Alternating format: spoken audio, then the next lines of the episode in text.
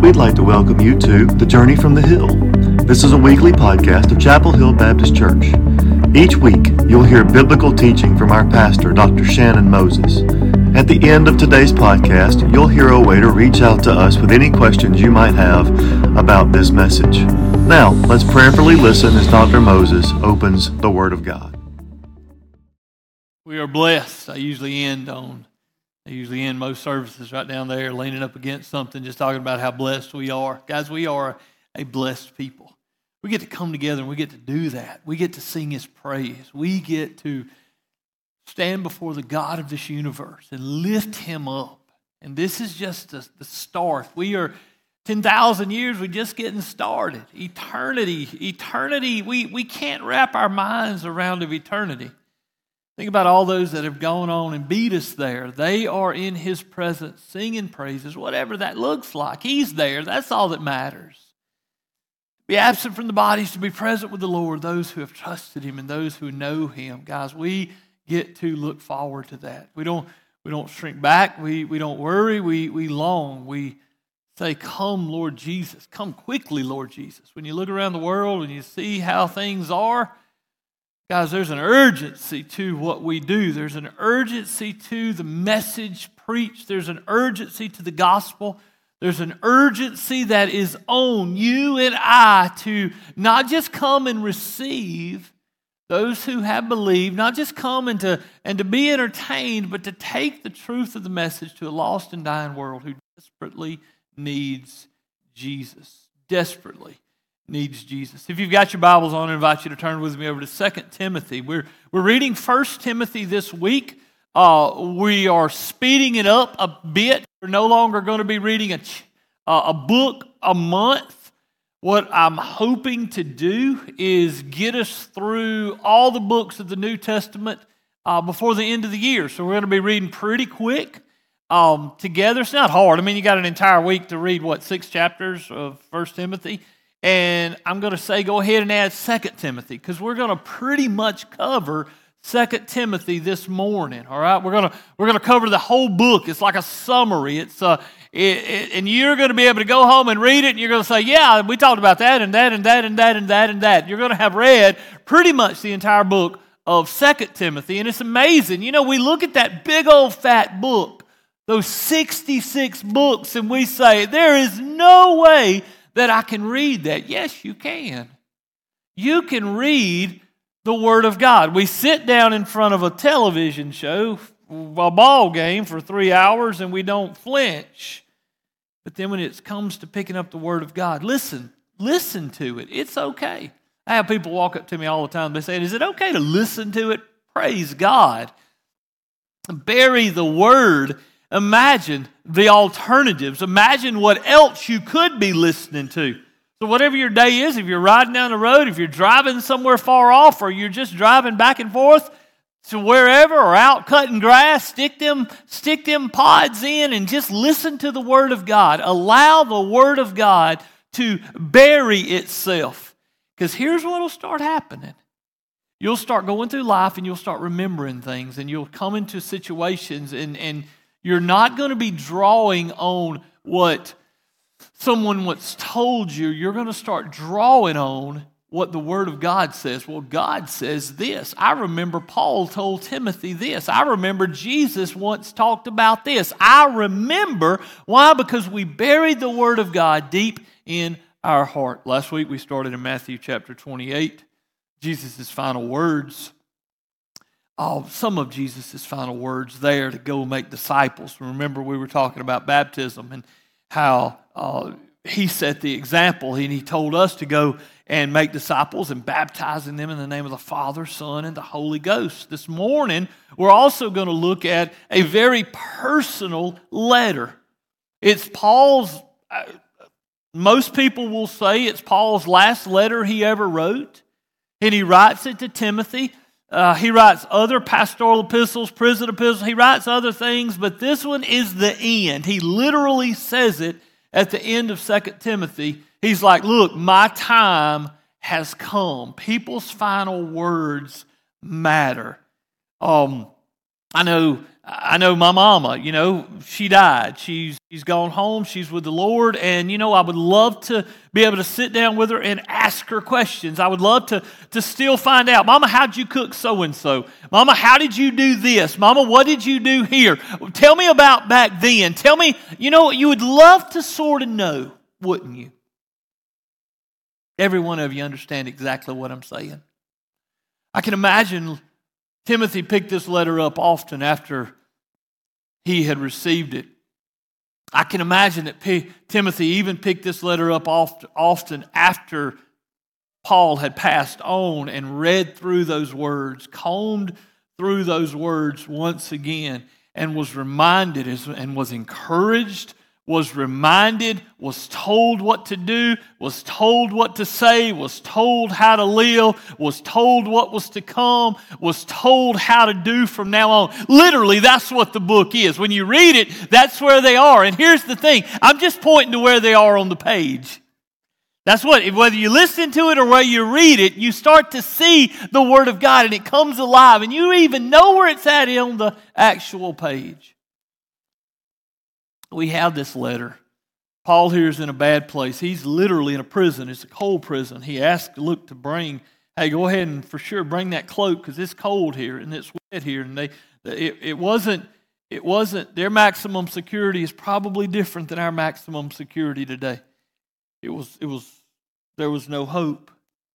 Look over in 2 Timothy, beginning chapter 4. This is where we are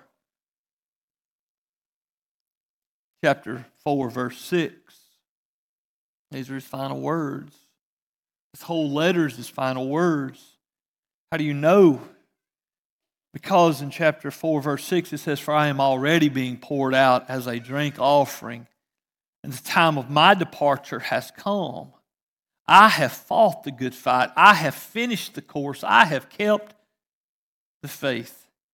In the future, there is laid up for me the crown of righteousness, which the Lord, the righteous judge, will award to me on that day, and not only to me, but also to all who have loved his appearing. That is a promise. That is a reminder for us, even in this room today. We love, we long for that time to where when we can leave this earthly cloak and temple behind and step into his presence, there's no reason to be afraid of it.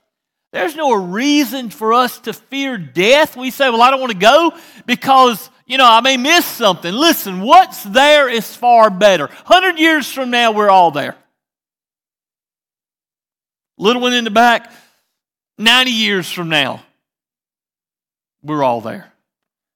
God, some of us 50 years, some of us 30 years, some of us in the next not long.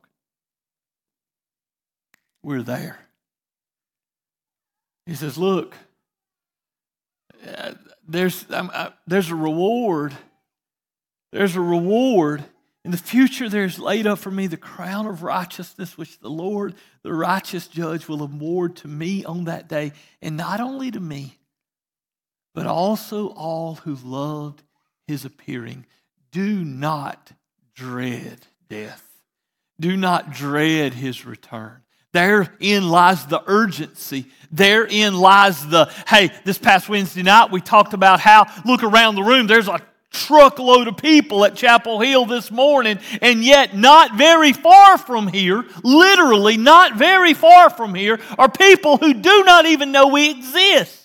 And I'm not talking about strangers. I'm not talking about visitors. I'm, ta- I'm talking about people who literally drive up and down these roads all the time, every day of their life, and they do not know we're here. Mind boggling. There's an urgency to taking the message to them, taking the message of the gospel to a lost and a dying world. But we don't know what they would act. We don't know what they'll say. We don't know how they'll respond. This book is an encouragement. Timothy is in a, in a down place. He's been pastoring the church of Ephesus for some time now. Jump back over to chapter 1. He's been pastoring the church for some time now, and there are struggles going on. His mentor, Paul, is in prison about to die. There's the, there's the constant pressure on Paul for all the churches out there. And you can only imagine that young Timothy is one of those churches that's on his mind, that church there in Ephesus. And listen, you in this room, this book, yes, it's a very personal letter. It's a very intimate letter. It's a, it's a, I won't say love letter, but it's a, it's a heartfelt, poured out for somebody that he had walked with and who he had mentored and who he really cared for.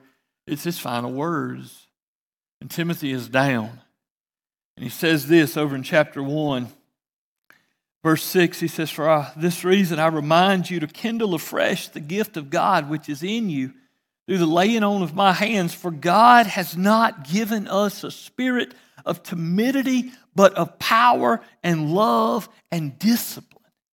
If you're in this room today, you and you have trusted Christ as your Lord and Savior, guess what? He has not given us a spirit of fear. He has given us a spirit of power. He has given us boldness. We're not to be timid about our faith.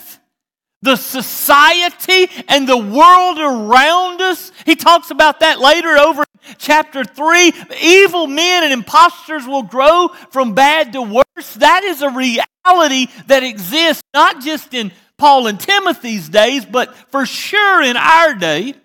But guys, we're not to be timid in our faith. We're not to be timid in our walk. We're to be bold in our faith.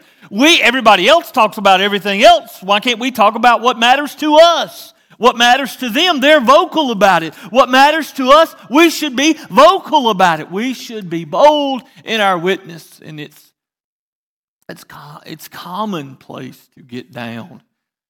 It's commonplace to allow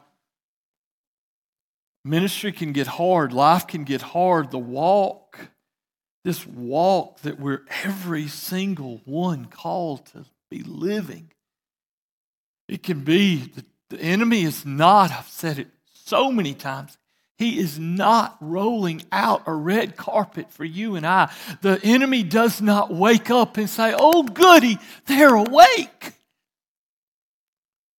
The enemy has an a target and a bullseye on every single one of us, and He is steadily throwing landmines and throwing snares and traps and fiery darts and arrows at us constantly.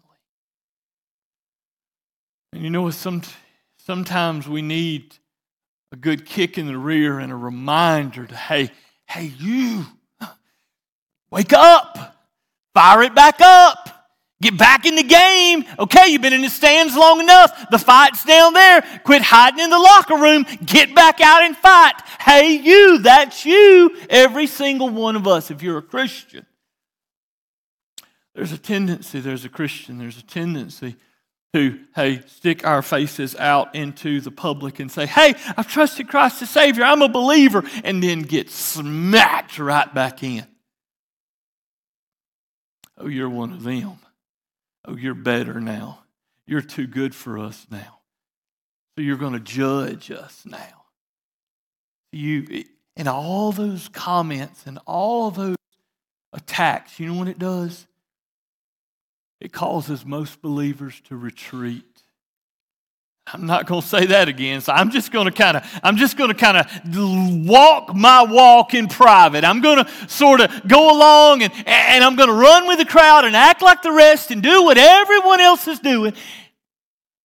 And I'm just going to silently be a believer. Look on up chapter 1 verse 13. Retain the standard of sound words which you have heard from me in the faith and love which are in Christ Jesus. And guard, listen to this, church. This letter could be written to every single one of us as believers. Guard through the Holy Spirit who dwells in us the treasure which has been entrusted to you. When you look at your your faith, when you look at your, your walk, as, as something more than For God so loved the world that he gave his only begotten Son, that whosoever believes in him will not perish but have everlasting life. We, we, we explain it as a gift. Hey, it's a gift. Yes, it's a gift, it's a treasure. You've been given something.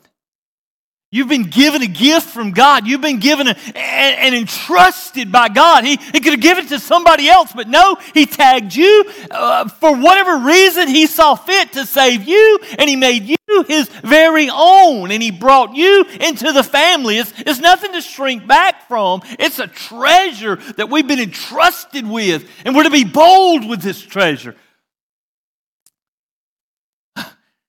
Every one of us to be bold with this treasure. I look out over, I wonder what Pentecostals would be doing right now. Woohoo! Thank you, Jesus. Amen. I'm going to do this one more time. Can we practice Pentecostalism, charismaticism? Hey, you've been trusted with a treasure. That's exciting, right? I'm sorry if you're charismatic or Pentecostal and you're watching this video, Baptists don't get it. You go too far the other way, shame on you too. Guys, we're not even timid around the world, we timid around our own people. We're not just timid out there in public. We won't even say amen in this room. Raise your hand and you're charismatic, you're Pentecostal, you're labeled. You're one of them, oh, preacher doesn't let some of them holy rollers come in here. He needs to check. We need to go rewrite who can come in and who can't. And got too excited. Guys, you've been entrusted with the gospel. You have been entrusted with the good news of the gospel. It is not something to shrink back from. It is not something to be timid about. It is not something that you and I are to just tuck away and privately have as our own. So far as to say in chapter 2, look at chapter 2, verse 1. You, therefore, my son, be strong in the grace that is in you in Christ Jesus. And notice this it's so much, the Christian walk is so anti uh, by yourselfism. I'm going to do my, my walk on my own little islandism. I mean, it is so anti that. Paul literally tells his young Timothy, he says, Look, go and trust this. Go, go bring some others along. He says it right there. The things which you've heard from me in the presence of many witnesses, entrust these to faithful men who will be able to in turn entrust these to faithful men who will be able to be in turn entrust these to faithful men. I know it don't read like that, but that's what it's saying. Look at what it says. The things which you've heard from me in the presence of many witnesses, entrust these to faithful men who will be able to teach others also. It is a, it is a multiplying multiplication. It is not a me and mine. That's no, that's all. Guys, we got to be bringing others on. That's why people a quarter mile from this place don't have a clue you're here. Chapel Hill. That's why people a mile from here, there's a church on that hill. Listen, putting it on the sign and blowing it up on Facebook and reels and likes and thumbs up and attaboys does not even touch you and I walking up to somebody and saying, hey, where do you go to church? Love for have you to come go with us. Hey, if you died today, you know where you're going to spend eternity? Hey, I got 10,000 reasons. We sing about 10,000 reasons that God is so good. God is so good. God is so good it's not something that we just sing and get all excited on a Sunday morning about. What about the rest of the week? Continue on and bring folks along, Timothy, and trust it to others. This isn't something you do on an island all by yourself. You bring others along. Verse 14 remind them of these things and solemnly charge them in the presence of God, not to wrangle about words which is useless and leads to the ruin of the hearers. Be diligent to present yourself approved to God as a workman who does not need to be ashamed, accurately handling the word of truth. Guys, we got to know this book. Okay? If we're out there bringing others along, we got to know what we're talking about. We got to be burying it in our heart. It's got to be a conversation that we have. We got to know it. We don't shrink back from it. We're not afraid of it. We're not timid about it. We're to go boldly into that world right out those doors and talk about it. Talk about it. Look down at verse 22. Now flee from useful lust and pursue righteousness Flee one, we've been talking about in all of Paul's letters. He's always talking about taking off and put it off. Flee one and pursue the other. Get rid of this stuff and chase after this stuff. But refuse, verse 23, but refuse foolish and ignorant speculations, knowing that they produce quarrels. That's not us. That's not who we are. The Lord's bondservant must not be quarrelsome, but be kind to all, able to teach, patient when wronged, with gentleness correcting those who are in opposition. If perhaps, here's the deal. Here's the deal. If perhaps God may grant them repentance leading to the knowledge of the truth. The way we respond matters. The way we carry ourselves matters. Because how we act, you never know. God may use that to bring them to, to know Him as Savior. What the Bible told, that's what Paul told Timothy. Act this way. And here's the deal. It's easy to it's easy to sit here and say, "Oh, it's going to be easy." No, it's not. It's easy to say that the world's going to roll out a carpet. They're not. World don't want to hear this. World don't want to hear that you can't do it on your own. The world don't want to hear that there's no hope apart from Christ. The world don't want to hear truth. The world wants to hear you're good, you're okay, you're a winner, you're number one. Biblically, you're a sinner and you're going to go to die, you're going to die and go to hell if you don't repent and trust Christ as Lord and Savior. World don't want to hear that. Paul knew that even less than 2,000 years ago. He's in prison, date written somewhere, I don't know, 66, 67, 68. Doesn't matter. But even back then, Paul wrote this. Look at chapter 3, verse 1. But realize this that in the last days, difficult times will come. And this is where Paul is sending young Timothy. This is where we're seeing every single day difficult times will come. I, I mean, I've read this all my life. And it was just as clear back when I first got saved in the 80s as it was when I was a teenager reading this in the 90s and in college in the 90s. And as, as, a, as a young pastor, this is so clear. Every time I read it, I'm like, are you, Paul, was Paul watching Fox News? Was Paul reading the paper? That's what I thought. I thought that when I was a kid. I'm like, wow, this dude was on to something. And you know what? If God, if Christ tarries, this will continue to be how it is. For men to be lovers of self, lovers of money, boastful, arrogant, revilers, disobedient to parents, ungrateful, unholy, unloving, irreconcilable, malicious gossips, without self control, brutal, haters of good, treacherous, reckless, conceited, lovers of pleasure rather than lovers of God, holding to a form of godliness, although they have denied its power. Avoid such men as these, and yet we're told to go out amongst them and live he tells Paul, he tells, he tells Timothy, verse, verse 10, now you followed my teachings. You, you watched me. Here's the deal. Here's how they act. Jannes and Jambres treated Moses this way. You see what you're going out into, but now here's the deal. You have an example in me of how to act.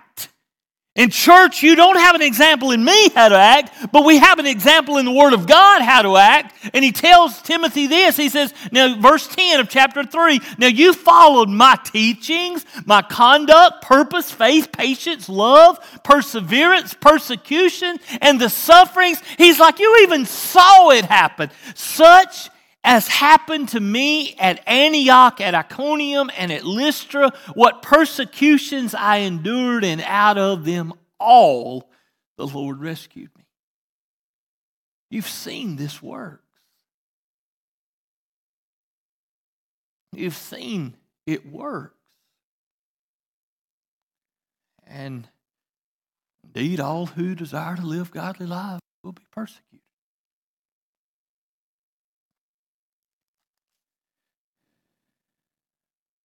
Verse 14. You, however, there's a lot of yous in this. When you read it this week, notice how personal this letter is to Timothy. Take it personal to you. You, however, in the midst of madness, you, however, in the midst of, of a world that seems like it has lost its ever loving mind, you, however, continue in the things you've learned and become convinced of, knowing from whom you've learned them. And that from childhood you have known the sacred writings which are able to give you the wisdom that leads to salvation through faith, which is in Christ Jesus. All scripture is inspired by God and profitable for teaching, for reproof, for correction, for training in righteousness, so that the man of God may be adequate, equipped for every good work. Brother Shannon, how do I how do I go? How do I go out there in this world and be ready? You got to know the word. You can't self help you can go Google it, you can go research it, you can go become a master in it, but apart from the Word, you're not in truth. Finally, in chapter 4, verse 1, he says, I solemnly charge you in the presence of God and of Christ Jesus, who is the judge, is to judge the living and the dead, and by his appearing in his kingdom, preach the word.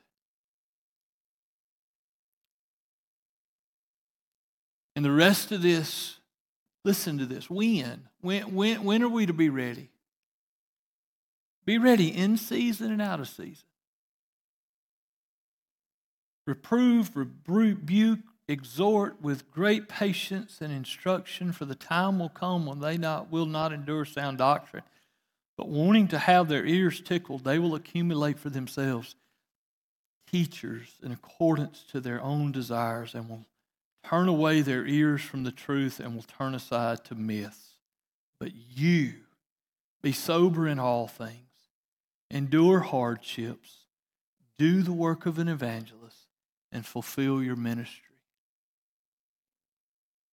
Church, this mystery that's been entrusted to you as a Christian, this good news, this gospel, this relationship relationship that you've been entrusted with is not to be held in a secret place, but is to be made public.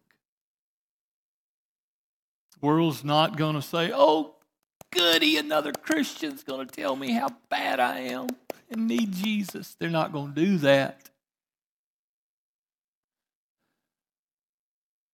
But here's the deal the world does need Jesus.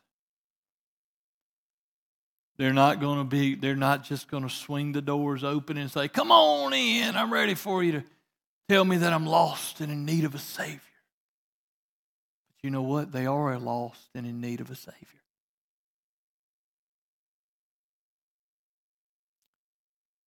And it's ours to carry. It's our ministry to fulfill. For such a time as this, if you're a Christian today, if you're a Christian in this room today, tag, you're it. You've been commissioned, you've been given, you have the good news of the gospel. Do not, do not, do not. I love that. Lord, just like really shine that out bright.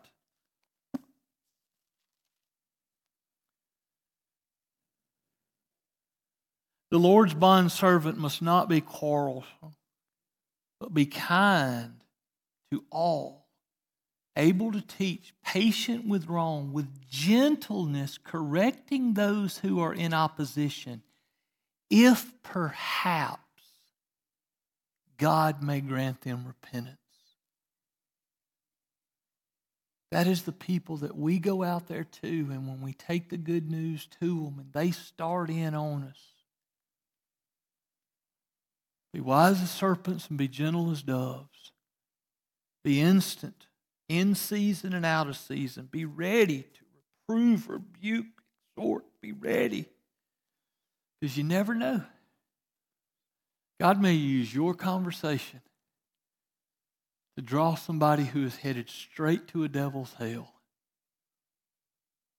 into a broken, humbled,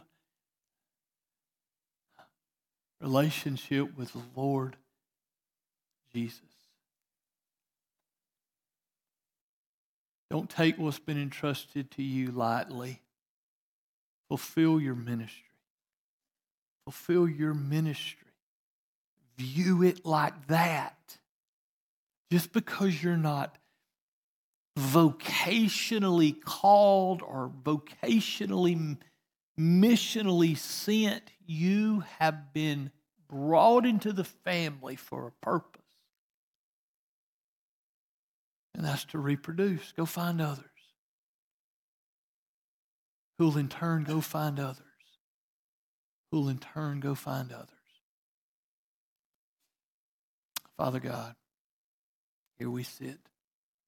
Here we are, Lord. Here we are, Jesus. Thank you, Jesus, for saving me.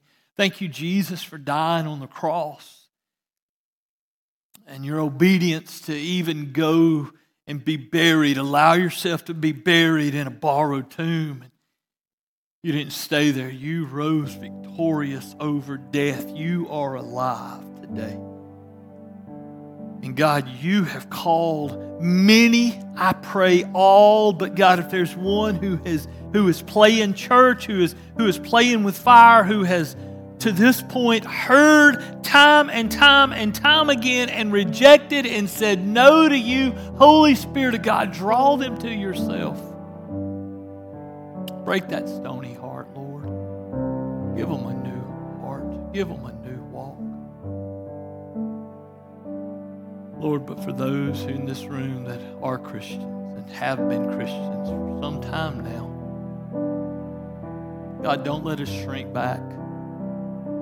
Don't let us carry the gospel timidly, but with boldness The mystery that we've been entrusted with. and Take it to others and, and live pure lives. Walk, walk worthy of your, your calling. Walk worthy of your name. And, and realizing that, that in the last days, people are just going to be straight up messed up.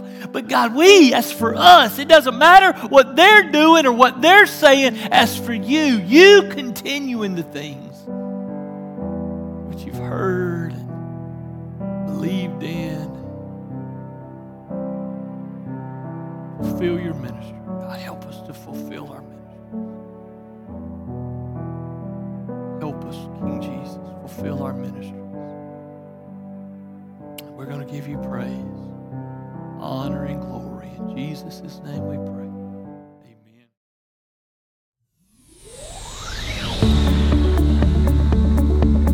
We hope you received a blessing from this week's message. If you have any questions about what you've heard from Pastor Shannon this week, you may call our church office at area code 205 339 4071. We pray that God's Word strengthens you as you go on your journey today.